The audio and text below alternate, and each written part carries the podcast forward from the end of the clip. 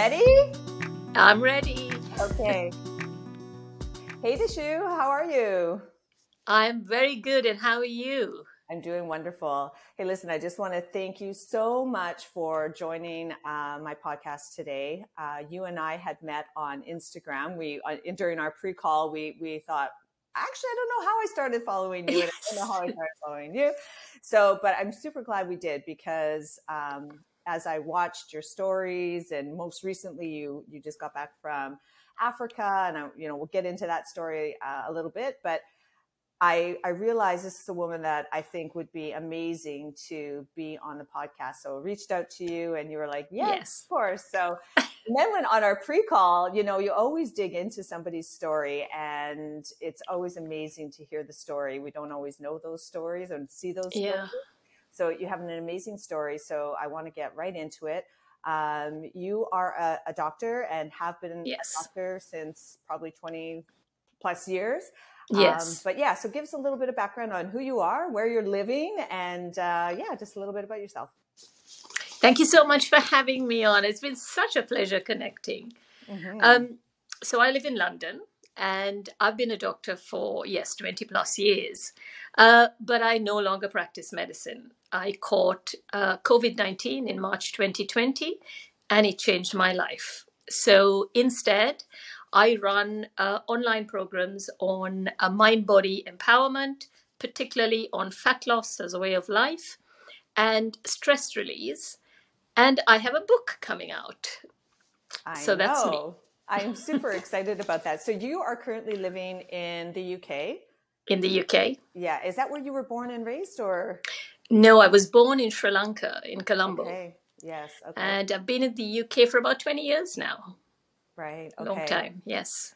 Well, I definitely want to start digging into your story, because uh, it's it's crazy. Like the fact that you left a you know a, a doctor role um, after twenty plus years. Um, so tell us a little bit about that. Tell us about the journey to actually finally making that decision to leave your role as a doctor and start this program called Fat Loss as a Way of Life.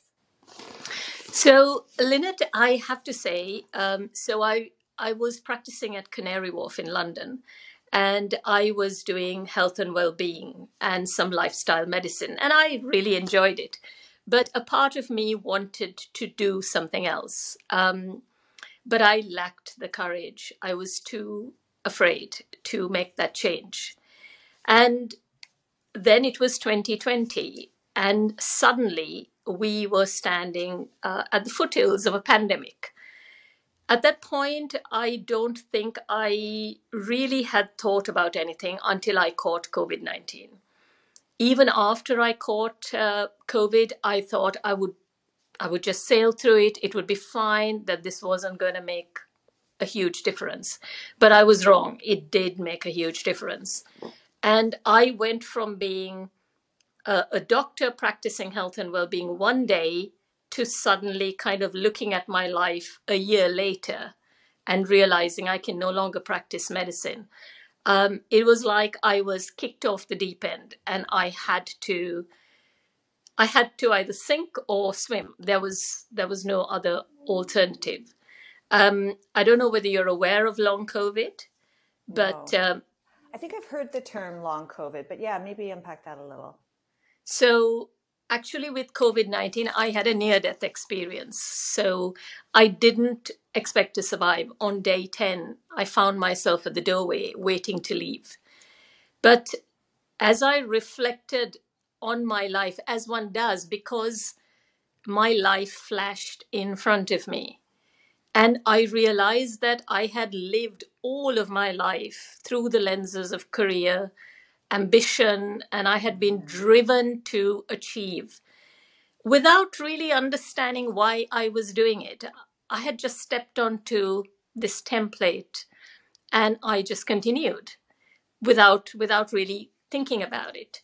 But as I was standing at the doorway waiting to leave, I realized that actually this was probably not the life I would have chosen had I had Had I really thought about it. So, but it was, of course, it was too late. I was, I was out, I was walking out. But what had changed, what really changed things for me was in twenty twelve, I started practicing yoga. And in twenty sixteen, I started a teacher training in mindfulness-based cognitive therapy. And as a result, I developed a daily practice of yoga and meditation. And through those practices, I had reached a place of fulfillment that I never had before. So when my life was flashing in front of me, all I had to hold on to were the moments, the insights, the wisdom that had come out of the yoga and meditation. But of course, I didn't die that day.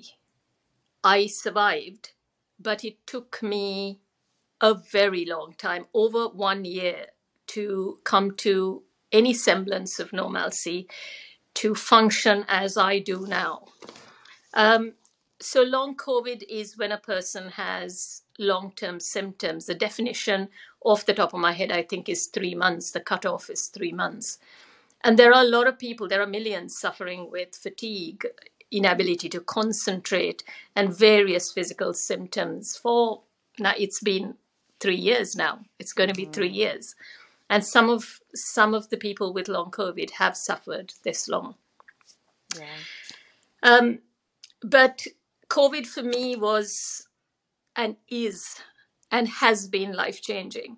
Without mm. it, I would not have had the courage to let go of career, because it becomes who we are. There's fear when you step away from something that has defined you for twenty plus years. Mm-hmm. And, and I had a lot of fear. Yeah, and particularly when you say you were driven to keep in that career, and you actually never understood why you were so driven to be in that career. And isn't it sad? You know, and, and I think that, you know, like we're both, you know, in our fifties, and I'm sure we probably started thinking early in our thirties, ugh, is this really what I want to be doing? But you're on this, it's almost like you've hit this, you know, terminal velocity or this trajectory that you actually are on this path and you're going to stay on this path. And you don't know how to get off of it because you've got, you know, mortgage payments or, and, and just like life just didn't really encourage to make a pivot later in the game. So tell me, what was that? Defi- I know that, you know, the COVID, and when you say you were ready to step out, you actually thought you were dying. Yes. Yes. Okay. Yes. And so that, yeah, I just want to clarify that. And yeah. so what, what was that sort of moment when you had that aha, where you were like, yeah, I have been on this, I've been in this car, driving this car on the same rails for the past twenty years. This is not what I want. What was that one moment in your mind that said something's got to change? So that moment didn't come until January twenty twenty-one. Okay. So when I finally decided, right, I can't practice clinical medicine because physically I am not well enough to. And work was very kind. They gave me a sabbatical of a year. Mm-hmm. I sat down and I asked myself, firstly, who was I? Because mm-hmm. I realized that all of my life, I had been defined by everything that was outside of me, um, my qualifications, my career, my parents, my ethnicity, uh, who I was married to, the house, my job, everything. And if we take all of that away, and that's what happened to me, suddenly I didn't know who I was. I didn't know who, who was this person, because this person had been somebody who was defined by everything outside of her. And everybody else. And they everybody wanted to else. see you as this doctor. They wanted to see you as this, you know. And I think, you know, if it wasn't a doctor, then it's a, being a mother. If it exactly. wasn't being a mother, it's being yeah. a spouse. It's like you're, you're constantly being defined by what society needs you to be, I, I suppose, you know. Yes, the labels. So I think for me, that was the beginning, because I then realized that I had to look at, firstly, what did I want as a person? Secondly, I understood on some level that there was a reason for my birth, and I wanted to know what was the purpose for my birth. Why, why had I been born? And it could not have been just to be a doctor and, you know, earn and then, you know, kind of run behind career. It, it, that wasn't the reason. So what was the reason? So can I just I, ask you sure. there, are you sure, like, when you say what was the reason, it wasn't to be a doctor, but being a doctor, you're actually probably living quite a purpose-filled life because you're helping others. And really that's kind of what, you know, we define purpose as really being is being able to do what you love and help others. And so if you, if, how did you know that that's not your purpose? That wasn't your purpose. That wasn't the reason for being born. Because I wasn't feeling the love. Mm-hmm. I wasn't feeling that, that sense of passion. And I was, I loved, I, I thought, I thought I loved medicine. I thought I loved it. And I did on, on some level I did, but I took, see, I was standing at the doorway waiting to leave. And I realized that all we take with us, excuse me, as we leave this life is the person that we shape ourselves to be. Oh, that is awesome. So all we leave the world in. No, all we take, all, all we take with us as we leave this life is the person that our life has shaped us to be. Love, love, love that. Awesome. Keep going. Yes. And I knew that, I knew that on some level, and I don't know how I knew it, but I knew that on some level that there were different levels of Deschu, and the highest level of Deschu was not aligned to a career of medicine. The highest wow. level of Deschu was aligned to a state of being that was very different to the one that I had been been in for twenty plus years. Do you think your yoga and meditation practice helped you to get clarity like that? Like that's pretty Absolutely. Clear. Yeah. So tell me more about that, because, you know, when we think about yoga and, and meditation, we do, you know, we, I guess we know the dictionary definition of a lot of that, but And, and, you know, sometimes I say to my friends, I can't really tell you what it does for me, but what I can tell you is when I haven't been doing it, I can feel it. Yes. Yes. So what's your, what's your sort of definition of it? Uh, so when I started out practicing yoga, I went for some classes, you know, as one does at a yoga studio, but I was really, really lucky. The teachers that I, um, that I followed the classes through, they kind of looked at yoga outside just being a physical exercise. Particularly one lady, I remember she used to read to us from the Bhagavad Gita. She used to read the Yoga Sutras of Patanjali. And she practiced a form of yoga called Jivamukti. You've probably heard of it. Okay. I have not. So I'm too mainstream, I think, for that. So Jivamukti is a particular, it's it's done in a particular way. So she had, uh, she did the reading and then there was the chanting. And this was all new to me. And I was like, wow, I'm not quite sure what I'm meant to do, basically. I love it already though. Okay. So, but I, I, I did, I followed it. But because she kind of, you know, set the tone as it were, I was curious and I took the next step and I read the Bhagavad Gita and I read the Yoga Sutras of Patanjali and I looked into the chanting. And of course, I looked into the meditation, which I didn't know much about. But I wanted to do more for my patients. So I did the teacher training for mindfulness-based cognitive therapy. But as a result, I'm, we had to have a daily practice. And I was like, you know, a busy person. So I yeah. told myself, look, course is expensive. I'm going to have to give this everything I have. So I started getting up at four thirty in the morning. forty-five minutes of yoga to stop me from falling asleep.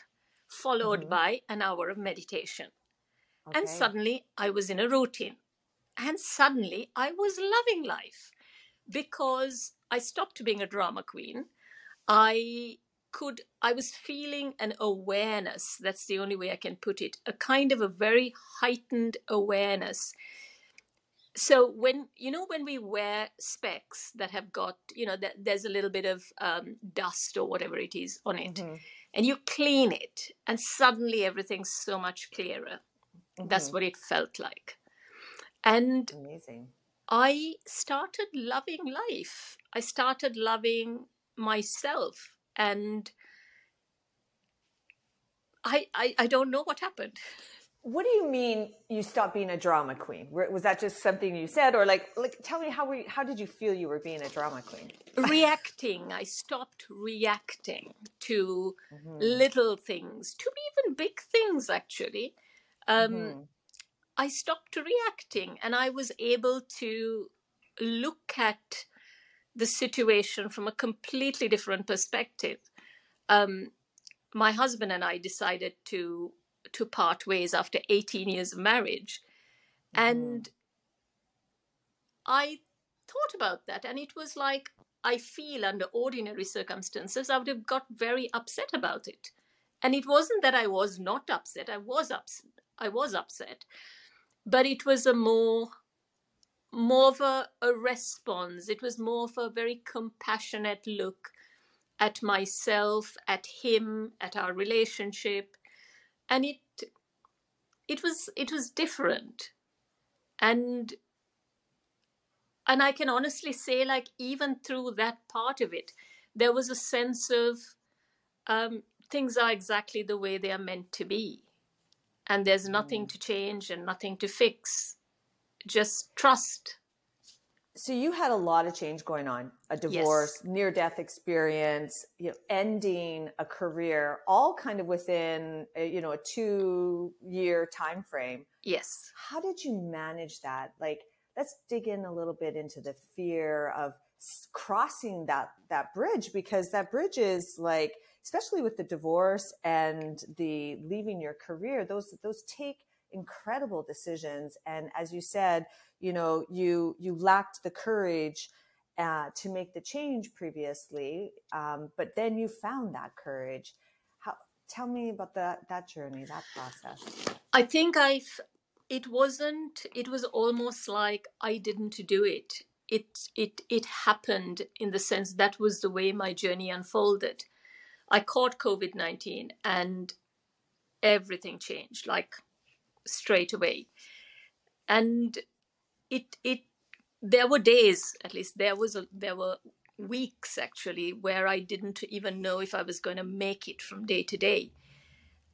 And it was like, um, I had come to the edge of a cliff and I had no place to go but to jump off it. I didn't know what was underneath because I couldn't see it, but I had to trust that I would be okay jumping off that cliff. And I'm not a person who um, is very trusting. I've always been a control freak. I have to have my life controlled in every way, shape, and form. But I had absolutely no choice. I had no one in the house apart from two cats. My front house neighbor used to text me every night to make sure that I was alive, really. But, and I remember hitting rock bottom because I, I suddenly realized, oh my God, you know, that panic state. Oh my God, there isn't anybody. I don't have a career now. I don't have a job. They, There are no friends and family. I'd lost my mother in twenty seventeen. Dad wasn't very well at the point. And that, you know, that feeling of feeling of having everything kind of, you know, falling over, that complete panic. And I had to really kind of pull myself out of it. I actually sat down in meditation and I asked myself the question, why, why, why am I in this state of panic now? And I felt, I knew kind of straight away that I was not trusting the path that was unfolding in front of me. And And I remember saying to myself, but there is nobody here. I'm all alone. And then I looked around and there were the two cats. And I devised an affirmation for myself. Everything and everyone I need, I already have. Everything I need to be, I already am. And I looked at those two cats and I told myself that nobody else is here because nobody else is meant to be here. These two are all I need for this journey that I'm walking on. And I need to have that trust. And I... Wow. I got, oh, keep going. Because I, I, I, we're going back to some of that stuff you were saying, though. And I recited this literally every half an hour, like clockwork. I kept reciting it. It took me about forty-eight, seventy-two hours when suddenly I was like, actually, why am I getting into a panic? Everything is fine. Everything is as it should be. I love it. So first of all, this trust and control. I think, you know, as women, we we do take a, a typically that sort of, we end up, you know, running a lot of things like the household, the kids, whatever. Um, and so this control freak, so letting go and being, feeling like you felt like perhaps maybe there was no safety net and you were going to have to let go and yes. hope that, you know, yes. the parachute would open and you were going to have this soft landing. Um, do you think everybody, you, you talk about rock bottom. Do you think we, we all need to hit that rock bottom? Like I've heard some, if there, you know, different uh, situations about rock bottom. Yes, you absolutely have to hit rock bottom before you can move forward. And then others like, why do you have to hit rock bottom? Why can't you just define this life for yourself and, you know, really take control of it? Um, tell me more about that, where you felt like you hit rock bottom. I think I felt I hit rock bottom because everything that was familiar was no longer reality. And mm. um, I didn't know, I suddenly, I went from kind of knowing everything about me to suddenly not knowing anything. And mm. yes, we do talk a lot about controlling our lives and making decisions. And, but what I learned is that um, I learned that we are here to learn certain experiences and to become greater versions of ourselves. But if we walk the same path and talk the same talk and be the person that we were, then we continue down that road. And, and to me, I, that feels like just truly living your truth. Right? Yes. Like to, yeah, exactly. So these affirmations that you did, can you tell them to me again? Yes. Everything and everyone I need, I already have. Everything I need to be, I already am. Amazing. And so you use those affirmations to, on uh, like quite, you said you recited them every thirty minutes, yeah. um, to get you through that sort of almost crisis moment, yes. if you will. Yes. And do you, do you continue to use those as you move forward? Sometimes, but Lynette, one thing, so what I learned was actually, I don't know whether this happened by accident. It probably did because I wasn't in a state of mind to be looking for stuff. But I, I wanted to know how I created my reality. How do we create our reality in this moment? And I realized thoughts, beliefs, emotions, behaviors, environments, and the people we surround ourselves with. This creates the life that we live. Totally, totally, totally. Yeah, I mean, it's just, I mean, I think about where I'm at in my life right now and that one last piece around the people who I have in my life. I'm struggling with that because I don't have those people around me anymore. And so it's about building new community and stuff. But yeah, definitely. what you just said there reminded me of a post that you have, and I, I have it up here. So I'm just going to read it. Yeah. Uh, this is a post off of your Instagram account. Um, the environments we inhibit and the people we surround ourselves with have a significant impact on our state of well-being. And then you give two questions, and I'm going to read these questions because I think everybody really should know how to answer them. One is, what is the default setting of the life we live? And two, are we a priority in our own life or not? And I just, I don't know, does anybody even ask themselves those questions? And, you know, could, and, and what would be the answer? Well, I can honestly tell you, prior to COVID nineteen, A, I was not a priority in my life. And B, my default mm-hmm. setting was fight or flight. I was running in survival without even knowing it, because I had spent mm-hmm. decades in this state. And this mm-hmm. was my norm. This was normal for me. It mm-hmm. took me this experience, this life-changing experience, to to bring myself to a state, firstly, to bring myself to a state that was not survival. Mm-hmm. And just for that, I mean, I remember being unable to do anything. And I used to sit outside in my garden at seven in the morning and listen to the birds. And it took me some time to realize that I had not had the time to hear those birds sing. I had had, I did not have the time to, to see the flowers in the garden. That was my garden.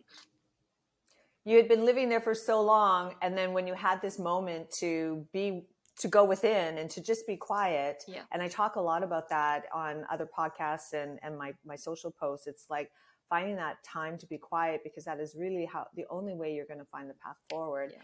And the fact that you were like, hmm, these birds, yes. where did they come from? Exactly. You know, but meanwhile, they had been there forever. Yes. I, you know, you, we talked about fight and flight, um, fight or flight in our pre-call. Yeah. And I, I want to talk a little bit about that, because there was a moment in time for me when I turned fifty and I, I got very, very sick. And I, after a few weeks, I was able to go and Uh, see a naturopath just to kind of like figure out a little bit more with what was going on in my world.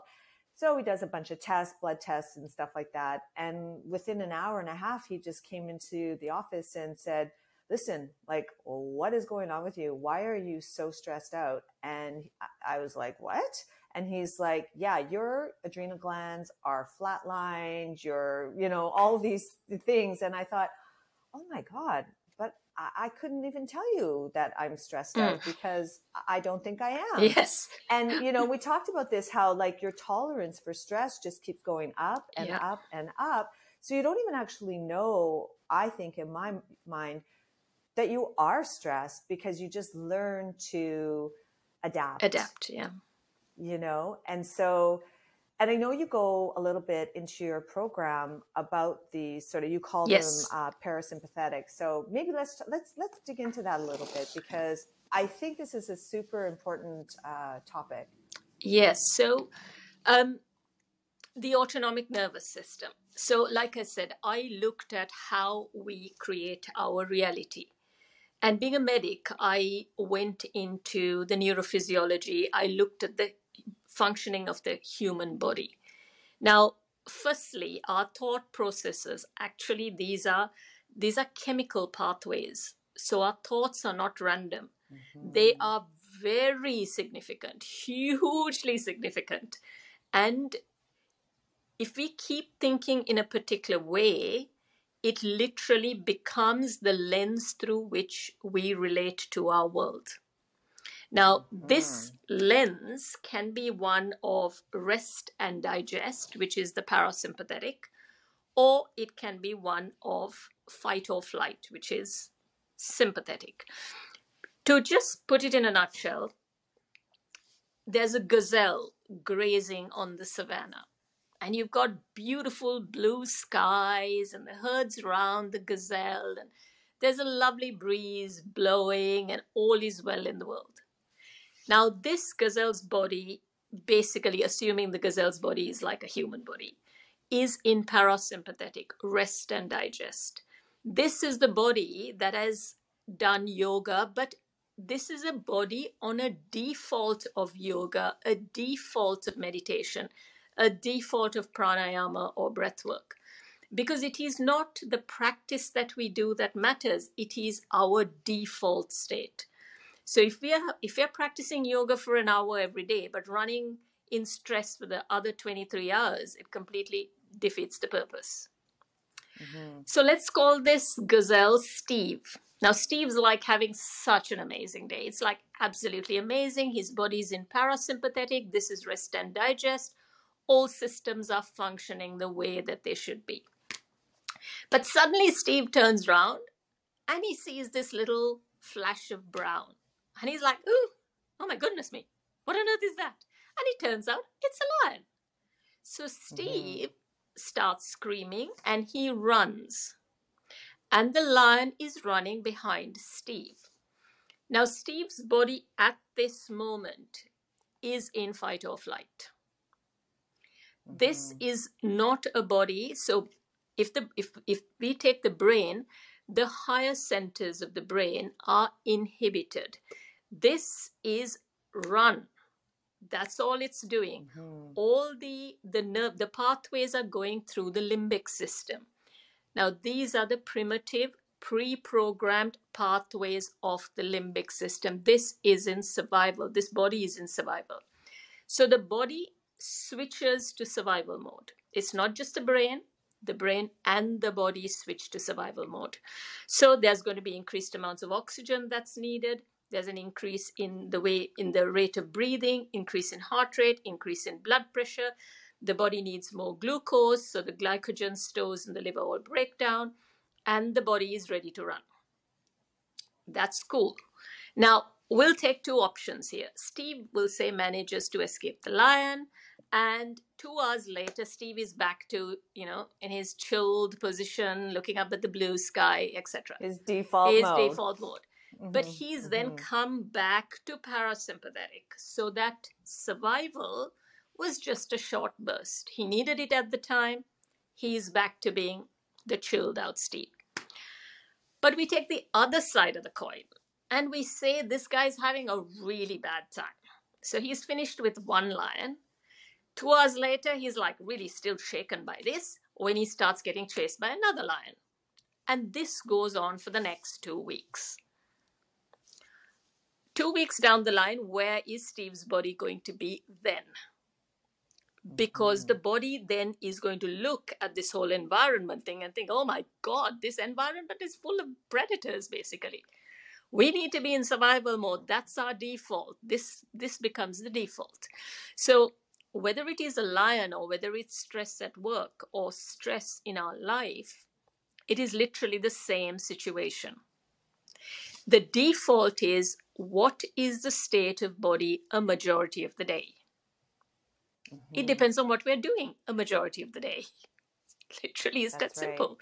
So, and how you deal with it, I suppose. Like if you if you're if you're always bumping up against something, but you're never really sort of doing a reset, whatever that could be, then you're you just stay in this state of yes, fight, fight or flight kind of thing. Because yeah. in modern day society, we are driven by perfectionism. There is a, mm-hmm. o- there's always the I must, I have to, I should, I cannot. Mm-hmm. So we are driven mm-hmm. by perfectionism. We cannot make mistakes. We are not, it's just not normal to make mistakes. Basically, no one can make mm-hmm. mistakes. So depending on your environment, so this is where the environments come in. So supposing, we'll say again, let's take two people. We'll say one environment is relatively chilled. You can, you know, rock up in your, you know, uh, casual clothes and, you know, there's, you can drop in for a yoga class and that environment is non-threatening. So there may be, right. there may be, maybe a project is threatening, but largely the environment is non-threatening. But the moment we get up in the morning and we step into that environment, you know, how your body aligns. So you're either, wow, morning everyone, walking in mm-hmm. with that that tone of voice, or you're like, mm, it's another day at work. Yeah. And dreaded one. Dreaded this morning. It's only Wednesday. Exactly. And yeah. it's it's whether that environment represents a threat or not. And we know this. Mm-hmm. This isn't rocket science. We know it. We only have to mm-hmm. tune into our bodies to know whether this environment is a is a threat or not. Mm-hmm. It it just mm-hmm. is. You know, and it kind of reminds me, well, it, it doesn't kind of, it does remind me of your story around how you knew you had to make a pivot. You got into the yoga, the meditation, but you needed to make it a daily practice. And so where did you find the time? four thirty to, you know, five thirty, then five thirty to six thirty. But that yet that helped you have that good morning. Exactly. kind yes. of. you yes, know, yes. Uh, approach to life, yes, you know, yes. um, that, yeah, that's, that's wonderful. So, so let's talk a little bit about your step out of being a general practitioner doctor to starting fat loss as a way of life. Okay. So that took the courage, the courage, the confidence. Okay. Yeah. So the year twenty twenty-one, twenty twenty-one was the year for me because I looked in order to, to help myself out of long COVID, in order to, to come back to any semblance of normalcy, I looked at the way I create my life. I looked at my thoughts. I started writing everything down. My thoughts, my beliefs, the environments, the people, the emotions, T V programs I watched, food I was eating. I looked at everything. I dissected everything. And every single thing I asked myself, is this swaying to parasympathetic and rest and digest? Is this going to help me heal or not? So if there were people I felt were making me feel bad about myself, I stopped. I, I, I dissociated myself from there. I was not at work, so work wasn't a threat. I stopped watching any T V programs, like no crime dramas, nothing. Not even dramas. I started watching rom-coms and comedies that were going to make me feel happy. And mm-hmm. the affirmations were a big thing, but not just affirmations, Lynette. I started looking at my self-talk. How was mm-hmm. I, what was I, what did I feel about me as a person? How did I describe myself when I said I am? What was, what followed those words? When I spoke about mm-hmm. my life, what followed those words? Because I felt that on some level, this was what my reality was. My life was exactly the way that I saw it to be. So I started being very, very clear as to how I addressed myself and my situation. And I stopped looking at long COVID as a disease. I know it sounds really bizarre. I stopped talking about it. I stopped researching it. And I told myself, you're completely normal. You might not be the person you were in March twenty twenty before COVID hits, but this is normal for you. Mm-hmm. And there's nothing for us to get worked up over. And I focused only on what I could do as opposed to what I could not. Mm-hmm. So this was the beginning, but so the whole of twenty twenty-one I spent focusing on this, and I, I kind of, what can I say? I linked it all up. So I don't know whether you're aware, but yoga, chanting, meditation, all of this move the body into parasympathetic. It actually does this. Well, and I, I think, you know, if I could interpret that in much more non-doctor layman terms is I I strongly believe that the vibration of which you are vibrating in every day really impacts you, and that that you know the music that you listen to, yes. the you know your environment, everything that's happening to you creates a vibration in your your body. Because, you know, as we talked about, you know, it's, it's, it's, we're made up mostly of water. And so, you know, it's sort of like, how is your b- water in your body flowing? You know, if I can just unpack it right down to like a two-year-old, I, I just feel like what goes into your mind goes into your body, yes. and you function that way. Mm. And so, I mean, I, I will often leave vibrational music playing. My, my listeners are going to think I'm crazy, but playing in my house, even when I'm not home. Yeah. So that it really sort of cleanses the energy. I'm a big sager. I'm a big burner of incense and, and, and things like that, but not in a sort of a crazy way. Like, I honestly believe that it, it does impact me. And so I think that's what you're seeing yes. here with, yeah. That is exactly mm-hmm. what I'm saying. But so mm-hmm. I spent whole of twenty twenty-one and a good part of twenty twenty-two until, mm-hmm. and I did this by instinct. I didn't really know what I was doing. I think I just, it, it would be like, I felt this was the next step and I would then take the next step. And exactly what you said. Mm.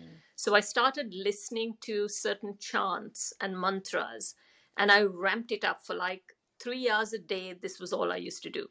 In between, I would listen to the healing music on YouTube. It goes at, I think it's five mm-hmm. to eight hertz or something like this. Yeah, I was I was at, always listening to four seventeen or four seventy-one or something like that at the beginning, and then now I listen to different hertz. But yeah, yeah. and I I I do I haven't mentioned uh, something is that I have a friend in Sri Lanka. She is mm-hmm. a highly spiritual, highly spiritual being, and it mm-hmm. so happened that we I mean we were family friends, but I had lost touch. But at that time in January twenty twenty-one, through Instagram, suddenly we reconnected. And she, I have to say, taught me so much about things that I did not know, did not understand, had not even thought of. Um, mm-hmm. Her name's Shobana, and she lives in Sri Lanka. And she would give me, so she gave me the mantras and the chants and said, I think you should listen to this. And I started after some time really trusting her. And every time she would give me something, I knew, I knew that I just embraced it. So yeah. she was literally like a guide. Um, but a year and a half later, I realized that I had actually developed a template. A very clear template that would allow me and anybody for that matter to change the people that we were, because there was a very clear mm. structure, the path that I had followed that al- had allowed me to change my thoughts, change my beliefs, change my behaviors, change my environments, and really have absolute awareness of who I was and what kind of life I wanted to live and totally the path to my highest self. Yeah, no, that is amazing. So, so we, you're, you're stepping into, or you're stepping out of the doctor role. You're using a lot of this mindset yes. work to get you to this place yes. so that you could believe that you, you know, were creating this mindset, obviously, yes. but the awareness of what you wanted, and you were starting to get super clear yes. on that. So, so then how does fat, fat loss, loss as a way yes. of life? Yeah. Come in. One, one quick thing I want to add to people, to anybody listening, I did write my book in this period, and I awesome. think And again, it took me a while to understand this, but I think the way the brain works in terms of creativity, particularly in a situation where one is unwell and, you know, has been unwell for a long period and you're not using certain parts of the brain, and suddenly you bring in creativity, and it doesn't matter whether it's art, whether it's sketching, whether it's writing, but suddenly you're using different parts of the brain. You're forcing yourself to think in different ways. And particularly writing my journey down was also, mm-hmm. I found a form of acceptance, a form of almost like saying, it's okay, this is, this is my path, and trusting everything. So I think creativity is something that is very important for, uh, and it's something that I has been added into my program as well, but just to sort of put that one out there. Now, let's just talk. I know we're trying to get to the Fat Loss as a Way of Life program, how you ended up getting there, but let's just talk about that for a second, because I've never heard that before, but I think you're right. Like, I think this sort of, I, I have a, a very good friend, and, and she she's always talking about playfulness. And in my mind, I feel like that playfulness brings out that creativity. And, and so that's sort of what you're suggesting, is that, you know, give your, your, ch- give your brain a chance to like kick out some of the old stereotypical, this is the way we must yeah. do it, uh, to like, okay, now you're going to start thinking, you're going to solve this problem a little bit differently. You're going to use these tools. You're going to, you know, do these word puzzles, whatever, you're going to draw a picture, whatever, whatever the creative, um, element is. And so that does really start to, I mean, I made this note, changing the way my brain works. Yes. And is that how, that's how it's? Yes. But also, if you look at the neurophysiology, we as human beings, we have higher centers, and the prefrontal cortex is the, that is the center for everything. Now, mm-hmm. for me, from where I was, like not using any of these higher centers for a long time, and I had never written anything in my life. So mm-hmm. suddenly I went from not using this particular mm-hmm. pathway at all to suddenly using it. So if you, I mean, I do, there's a really, really lovely book. It's called The Brain That Changes Itself.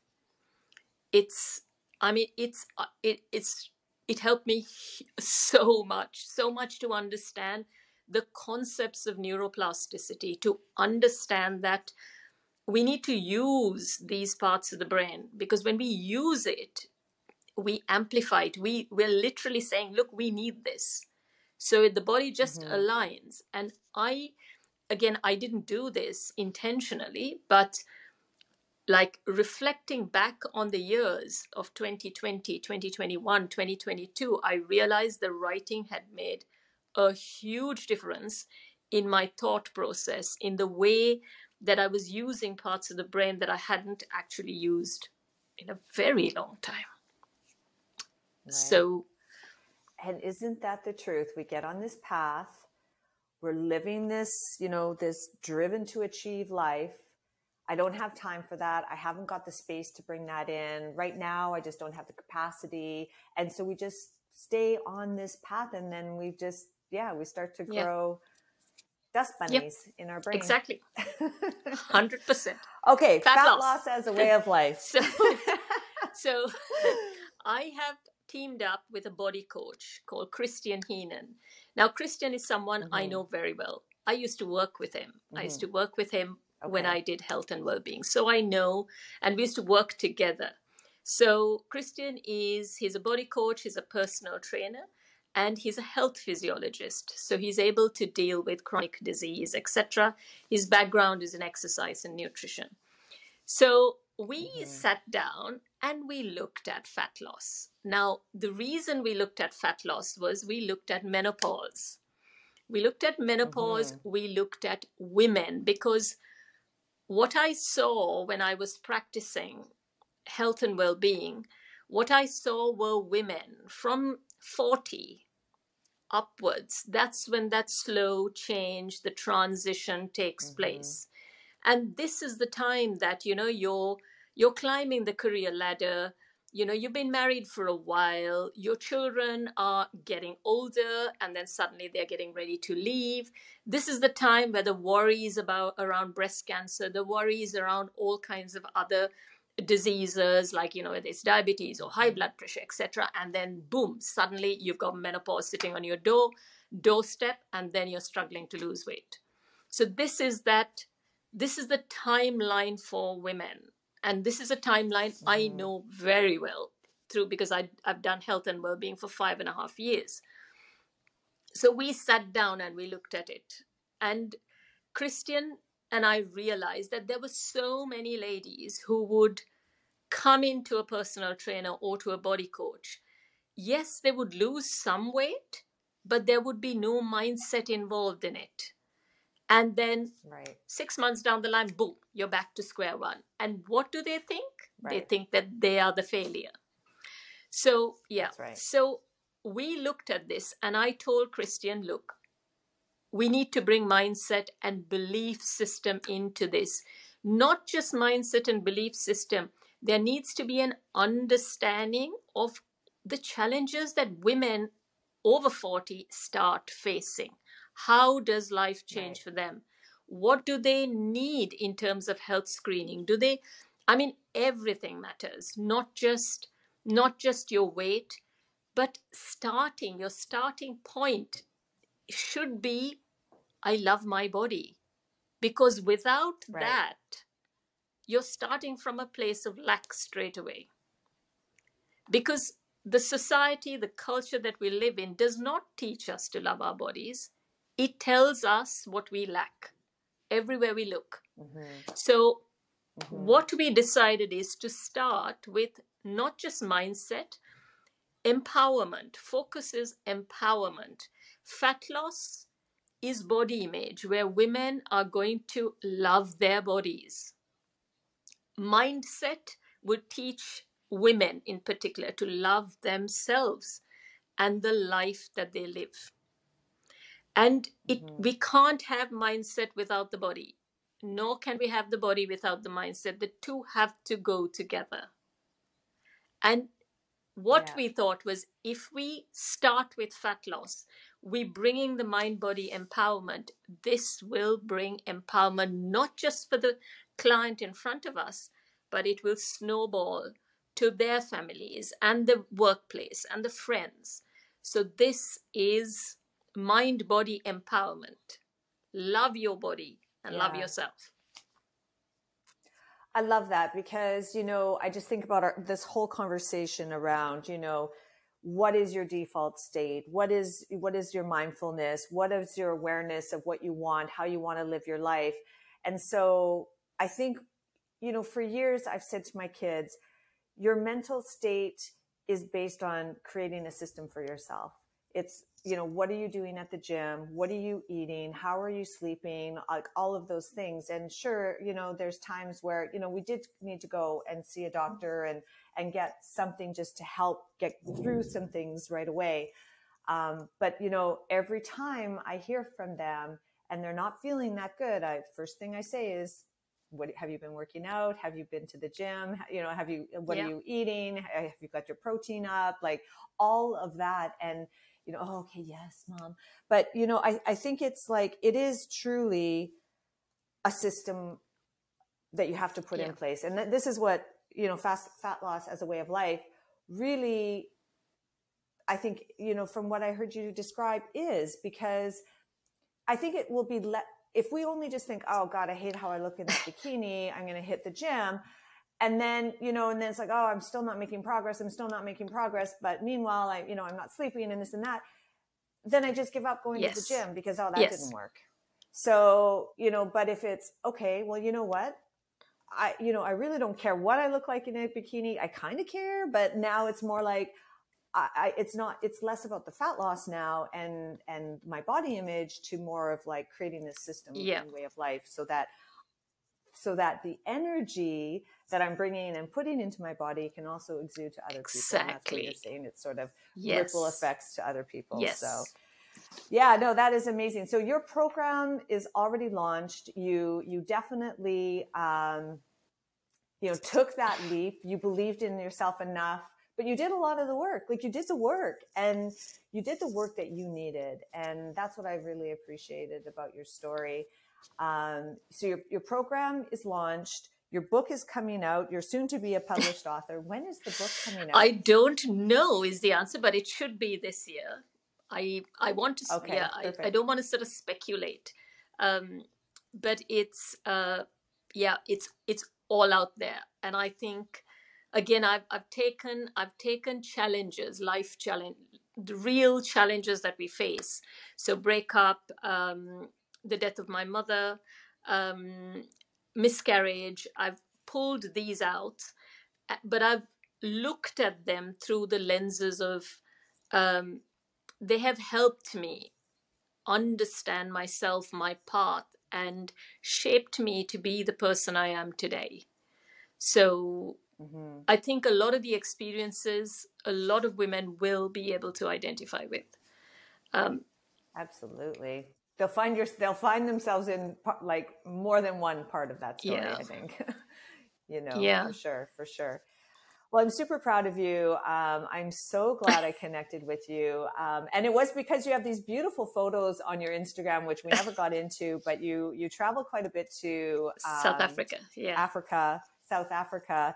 Um, but you do it more from a volunteer perspective and you're, you participate yes. in it. So uh, tell people where they can um, get a hold of you, your Instagram channel, and then perhaps how to get more information about the, the Fat Loss as a Way of Life program. Um, so Instagram, I'm on Instagram, it's deschu dot sahayam, which is D E S C H U.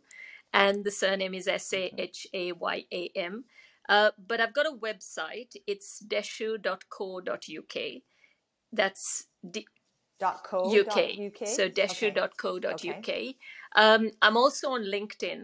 Um, Facebook, yes, okay. but it's a personal Facebook. But LinkedIn, yeah, yeah. yeah. Instagram or okay, website, perfect. Yes. Well, I'll have all those uh, links in uh, the show notes so people can easily find you. But I, hey, listen, I really, really enjoyed our conversation. I think you're a wonderful person. I can't wait to get the book. I want to read the book. So good luck with that. And uh, yeah, I definitely want to bring you back. Maybe actually after you've published the book. That's a lovely idea. How you've been doing. Thank you so much for having Sounds me. Good. Thank you. My pleasure. It was an honor. Thank, Thank you. you so much. Bye.